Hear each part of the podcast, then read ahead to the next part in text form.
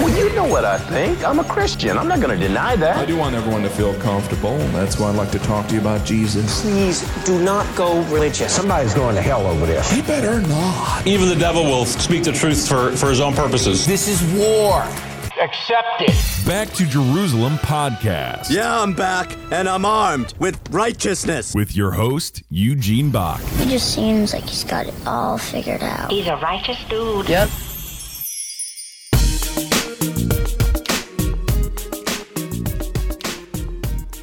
Hello and welcome to another Back to Jerusalem podcast. I'm Eugene Bach, your host for this time, and I'm coming to you live on delay from somewhere within the borders of Sweden. I'm getting ready to travel, so you might hear some noise in the background as we're getting packed up and leaving out of this location where we currently are.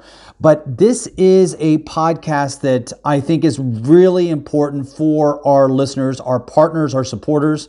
And this might be a podcast that you are going to want to share with your friends, because here I'm going to be sharing something that I think very few people know. And I'm surprised that they don't know, but they should. Have you ever been fact-checked on Facebook? Have you ever posted anything on Facebook where it either got blocked, you got a warning, there was a screen that went up over it and said, you know, if you want to see this, you have to click on it because it's been proven to not be true. And then you've looked at it and you're trying to figure out, why is it not true? You kind of feel a little bit embarrassed that you put up something that is factually wrong. And maybe you didn't look into it.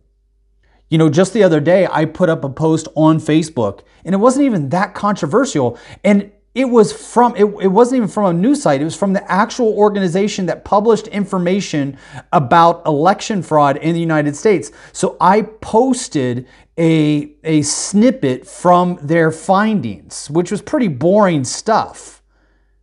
And it was blocked and said to be false. And I was wondering why. I wondered about that after I posted that article. And so I went and I looked at what information did Facebook look at? What did they use to prove that my post was wrong? And when I did that, I found that Facebook uses a fact checker called Lead Stories. And so when I clicked on see why this is factually wrong, I clicked on that link and I went to a Lead Stories link. And the Lead Stories, leadstories.com, you can look this up yourself, www.leadstories.com. This is the group that does the fact checking for Facebook. And in this situation, I went to their website and then I just did a little bit of search on the article itself. I looked at what Lead Stories put up and none of it was factual. Lead Stories argued with the findings of the group that did their own inspection for an election.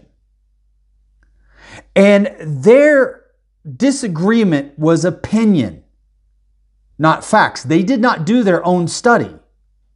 So Facebook blocked what I put up based on the opinion of Lead Stories. So I looked at Lead Stories, and one of the things that I found out, which blew me away, and I'm going to get into this later in the podcast, Lead Stories is funded by China.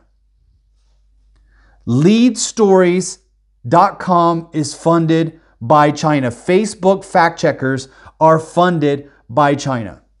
Why does this matter? You know, I get a lot of people that come up to me on a regular basis and they ask me, why do North Koreans live in the situation in which they live? I mean, a lot of people put themselves in the shoes of the North Koreans. They empathize with the suffering that is going on in North Korea. And I think that there's a lot of people, when they think about the suffering of the North Koreans, they often think not only what would it feel like to be in that sucky situation and suffer on a daily basis, but there are some people that extrapolate those thoughts even further and begin to think to themselves, what would I do if I was in that situation? Would I not fight back? Would I not resist the government? Would I not find an underground way of resisting and escaping or changing the way North Korea operates? Do they not know that there are alternatives to life other than what they have in North Korea? And the simple answer to that is no. The North Koreans control all of the news, all of the magazines, all of the entertainment, any information that you get on TV, on the radio, God forbid the internet. It is all controlled by the North Korean government. The North Korean government wants to shape and form and mold all of the information that goes into your receptors, whether it's your eyes, your ears. They want to change everything, even down to what you think inside your heart. That's why they run what they call re-education camps or gulags, where they try to actively re-educate people on what is true and what is not true.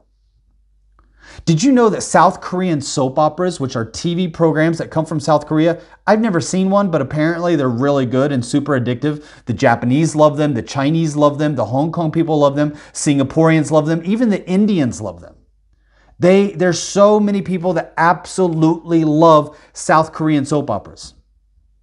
And these soap operas are about everyday life in South Korea, falling in love, being cheated on, losing money, big investments, family disasters. All of those things are covered on a South Korean soap opera. I assume that they're very much like an American soap opera. I don't know. That's my assumption because they use the term soap opera. I became familiar with soap operas as a kid because if I stayed home and I played hooky from school, that's what I ended up watching. My mom watched soap operas, so Days of Our Lives, As the World Turns. I ended up watching these. I hated these shows. Even now, you cannot get me to watch any kind of soap opera ever. Even if I don't even know if they exist anymore, but if they do, I will not watch them. The theme music makes me nauseous. Those soap operas single-handedly kept me from wanting to stay home from school. I realized that being in school and learning against my will was a lot more enjoyable than watching one of my mother's soap operas. But South Korean soap operas are so illegal in North Korea that you can be killed if you're found watching them. You can be killed. Your family, your children, your children's children, your grandparents, your parents can all be jailed if you get caught watching a South Korean soap opera. Why? Because it reveals to the North Koreans what the outside world looks like, and that is not allowed. Foreigners that travel there, like myself, when you get to see how the North Korean government operates, when you come in from an outside nation into North Korea, you are blown away at how every little minute thing is controlled by the government. Even myself, whenever I travel into North Korea, I'm told what to take pictures of, what not to take pictures of. When I take pictures, I'm told how to take the pictures. I'm not allowed to merely point my camera and push a button. If I take a picture of Kim Jong-il or Kim Il-sung or Kim Jong-un, if I take a picture of one of their statues or pictures, or if I'm taking a photo, the North Korean assistants that are with me, they have to make sure that I get the entire photo, like from foot to head, or whatever the picture is. I have to get the whole thing. I can't take a picture of a portion of that statue or that photo or that picture. It's so controlled. You know, I have been inside of North Korea where I've gone in to immigration and I've handed over my passport to somebody that is typing on a computer, and that computer is not plugged in. The immigration officer is typing my information on a computer that has no electricity. It's not working. I know that it's not plugged in. They know that it's not plugged in. They know that I know that it's not plugged in, but they have to maintain the facade. I've been in traffic in North Korea. I've been in lack of traffic in North Korea where there has been traffic guards guiding traffic, telling non-existent traffic on one road to stop, while non-existent traffic on another road to go. I've had to stop at a stop guard or a police officer that's standing in the middle of a four-way stop or a four-way road, stopped my vehicle to allow imaginary vehicles to pass.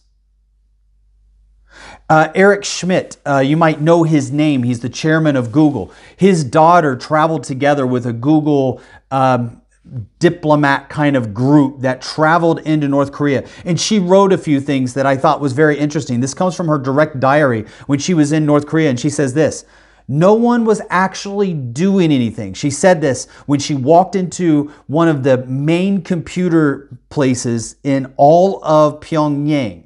And they're bringing in the daughter of Google, cutting-edge technology.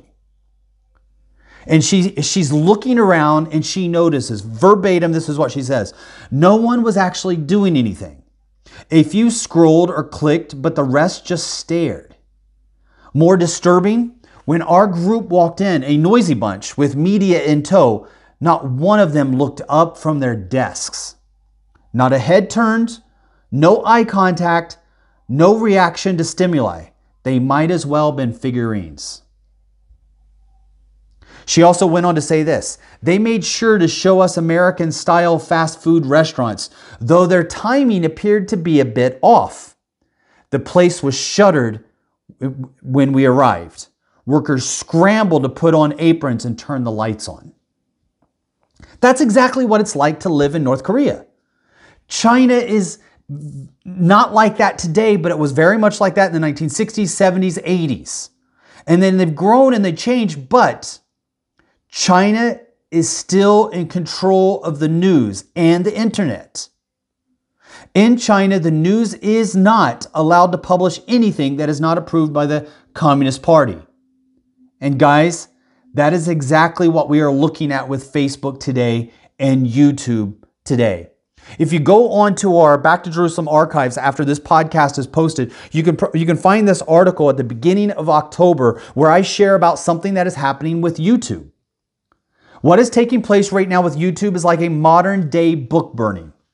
In the 1960s and 70s and 80s, what happened in China when the Communist Party came to power in 1949, one of the things that they did for the Communist Revolution is get rid of the four olds. They wanted to get rid of the old customs, the old ways, the old practices, and the old religions. And the way that they did that was they went around and they put all of the professors that taught old education into re-education camps so that they could be re-educated by the Communist Party to get rid of those words that they didn't want them to know about, those words that needed to be changed. Anybody listening to this podcast that has never read the book 1984, I encourage you to read it. And if you're not a reader, do this. Go onto YouTube, the very place that I'm talking about. You might even want to save it. Who knows how long that will be available on YouTube. It's kind of ironic that I'm talking about YouTube scrubbing information while giving you information that is found on YouTube. But the truth is that there is a book called 1984 by George Orwell.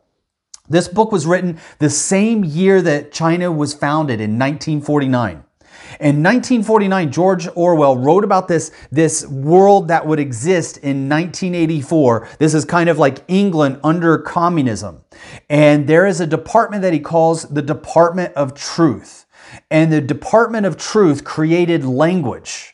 And anybody that used language that was not approved by the Department of Truth would be taken away and forced into re-education. And if they did not learn the re-education, they would just disappear. And so there was no access to any history books that were not scrubbed by the Department of Truth. There was no news, there was no entertainment, there was no newspapers, there were no books, there was no history books, there was no ancient writings that were not approved by the Department of Truth. And YouTube and Facebook and Twitter are quickly becoming the Western version of George Orwell's The Department of Truth. And what they're trying to do is just scrub information so that you cannot get it in the same way that the North Koreans cannot get information. And you might think that I'm exaggerating, but that is exactly what's happening. And I have fallen into that trap, even myself. Let me tell you how. Only about 10, 15 years ago, Google had started this amazing campaign of going through old libraries and scanning all of the books. And they created this library called Google Books, where you can basically go and read all these old books. And instead of reading the actual book, you read a scan of the page. And Google's idea was that there are so many amazing books that might be lost forever unless we scan them. And there was a lot of people that were sad because government supported libraries were shutting down. I was not one of those people that was sad. I kind of saw the shutting down of libraries as inevitable. They were these old, archaic buildings that had a lot of books, that really everything in those books could be accessible for everybody all around the world. I thought it was a much better idea of what Google was doing. I did not foresee that a lot of those books that were in libraries that no longer exist, those books that are no longer with us, those books that were taken to junkyards, that were taken to land disposals, that were taken and burned, maybe. Those books are gone forever. And the only record that we have of them are now on Google, or Google-like groups like Google. They really did a huge investment. But now there is this wave of certain words that can't be said, certain history that can't be shared, certain ideas that are no longer allowed. And those books that are associated with those ideas are now blocked and destroyed. And all of the records that we had on hard drives are now gone. And we're starting to see that now with Google. YouTube has launched a new campaign, which is owned by Google. YouTube has launched a new campaign to search for, it's a seek and destroy mission for anything associated with anti-vaccine. So if they know of any YouTube channels, any YouTube broadcasts, any videos that share anything that can be associated with anti-COVID-19 vaccination activism, it's destroyed. And guys, listen to me. This has nothing to do with whether you agree with the vaccinations or not. I plan to be vaccinated. My family is vaccinated. I haven't been vaccinated because I haven't seen a need for it. And I know some of you feel that I need to be vaccinated. Some of you feel like I shouldn't be vaccinated. Those of you that feel that I should be vaccinated will send me scriptures as well as news links, as well as research. And those of you that feel that I should not be vaccinated will send me news and research and connections and Bible verses. I can make my own decisions. And I may be making the wrong decision. I might be making the right decision. I don't know, but I have gone through the information myself, and I've made that decision myself with the information that I've had on hand. What YouTube is saying is that we don't want you to have this information that goes against the vaccine, so we are destroying it. And this has nothing to do with the vaccine. This is dangerous. It must be admitted by even those who are staunch supporters of the vaccine, that what YouTube is doing is extremely dangerous. It is extremely dangerous regardless of where you stand on the vaccination. When you are a tech company like Google, like YouTube, when you are a tech company, not medical professionals, and aggressively control information in regards to my health. As a part of Google's new agenda aimed at cutting down on anti-vaccine content, YouTube will ban any video that debates medical information or endorses medical advice that Google views as dangerous. Guys, here is a fact. Google and YouTube do not have a medical license. With the new announcement, it is assumed that even videos that are hosted on YouTube and are uploaded by doctors, medical professionals, and even those that have personal experience with the vaccine that went negative, that will no longer be allowed to be shared on YouTube. I'm going to say that again because that's massive. If a doctor, if a medical professional, or if somebody who has received the vaccine or has inside information about the vaccine or a personal testimony about the vaccine puts up and shares in their video about something that the Google and YouTube do not like, they will erase it. In full disclosure, everybody listening to this podcast, most of the Back to Jerusalem staff have been vaccinated, and probably all of our Back to Jerusalem Chinese partners and leaders inside of China have been vaccinated according to their own conscience. But what YouTube has just as announced is not about health. This is not about health. It's dangerous. By promoting certain voices and removing other voices, YouTube, which is the largest video format host in all the world, YouTube is asserting that they know the truth. And this is exactly in line with communists and fascists in George Orwell's book 1984 when he wrote about the Ministry of Truth. This is exactly in line with the Communist Party of China. And this is why Facebook's fact-checking,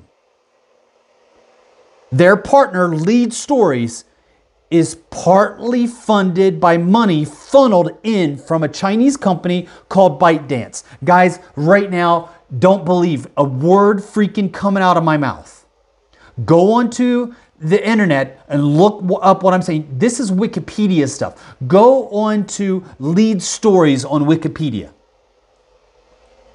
If you go on to Lead Stories on Wikipedia, you will find that Lead Stories, and I actually put up in my post that will be going up in the first week of October. So if you're listening to this after the first week of October, you can go back into the Back to Jerusalem archives and find this article. I put up a screenshot which shows that Lead Stories is directly funded by ByteDance. Now that information is no longer on their website. That's why I put up a screenshot. This information is no longer on their website, but you can see that Lead Stories is funded by money funneled in by ByteDance. Who's ByteDance? ByteDance LLC. It is the same company that owns TikTok. TikTok is not allowed to be downloaded by the United States military. It is outlawed for State Department officials to have it on their phone or mobile device. It is outlawed in India, because both India and the State Department know that this is being used to funnel information directly to the Chinese government. ByteDance, who owns TikTok, is also a supporter of Lead Stories. Why does that matter? Because even though ByteDance owns TikTok, and you might think that ByteDance, because it sounds like byte, by the way, is B-Y-T-E, like a gigabyte, like a byte of information. So ByteDance might sound as if it is an entertainment company, an entertainment mogul that owns a lot of these like social media sites and all of that. You would be wrong. Just to be clear, ByteDance is not in the entertainment industry. ByteDance is in the news industry. And ByteDance is in direct partnership with the Chinese Ministry of Public Security, the PSB, the very organization that the part of the government that is persecuting Christians. Even right now, as I'm doing this podcast, there are Christians that are being monitored and persecuted by the Public Security Bureau. ByteDance is in direct partnership with the Chinese Ministry of Public Security for the ministry's public relation efforts. ByteDance is not in the entertainment business. They are in the news business. They are in the news censoring business for the Chinese government. ByteDance is in joint venture with several Chinese state-run publishers, both in Beijing and in Shanghai. They're also in direct coordination with Chinese media, both in Beijing and in Shanghai. And they run Toutiao. Toutiao is China's largest government-censored news platform. You see why this is a big deal? Because if you heard what I just said, and I have not heard many people talking about this. In fact, I I I challenge you to find anybody that is sharing this information right now in audio format, video format, and even in written format. There are very few sharing about this. And those that are sharing are kind of in that conspiratorial type of circle where a lot of people don't listen to what they say because they kind of feel like they've called wolf, they've screamed wolf too many times. What the information I'm giving to you, I give links on my website, on the Back to Jerusalem website. I give links in our articles, the articles that I've written, that take you not to conspiratorial websites, but directly to Chinese websites themselves and show the direct connection between ByteDance and the Chinese Ministry of Public Security. ByteDance funds Lead Stories. Lead Stories does the fact-checking for Facebook. Facebook does not allow articles that are fact-checked as wrong by Lead Stories. Lead Stories is supported by China, China's largest news agency. You see a problem with this? This is an issue that Christians need to be aware of. That when your items are fact-checked, it might be that you posted something that is just not accurate. It might be that you posted some conspiracy theory that has been proven to be wrong. Accept it and move on. But there might be times that you're actually sharing things on Facebook that can be proven to be true, but it has been blocked by Lead Stories, which is funded by China. So keep that in mind next time you post something to share with your Christian brothers and sisters, those that you're friends with, those that are part of your family, and those that go with you to church and Bible study. Keep that in mind next time you post something that is fact-checked by Facebook. Thank you so much for joining us for this Back to Jerusalem podcast. Again, I'm Eugene Bach, your host for this time, coming to you live on delay from somewhere within the borders of Sweden. God bless you.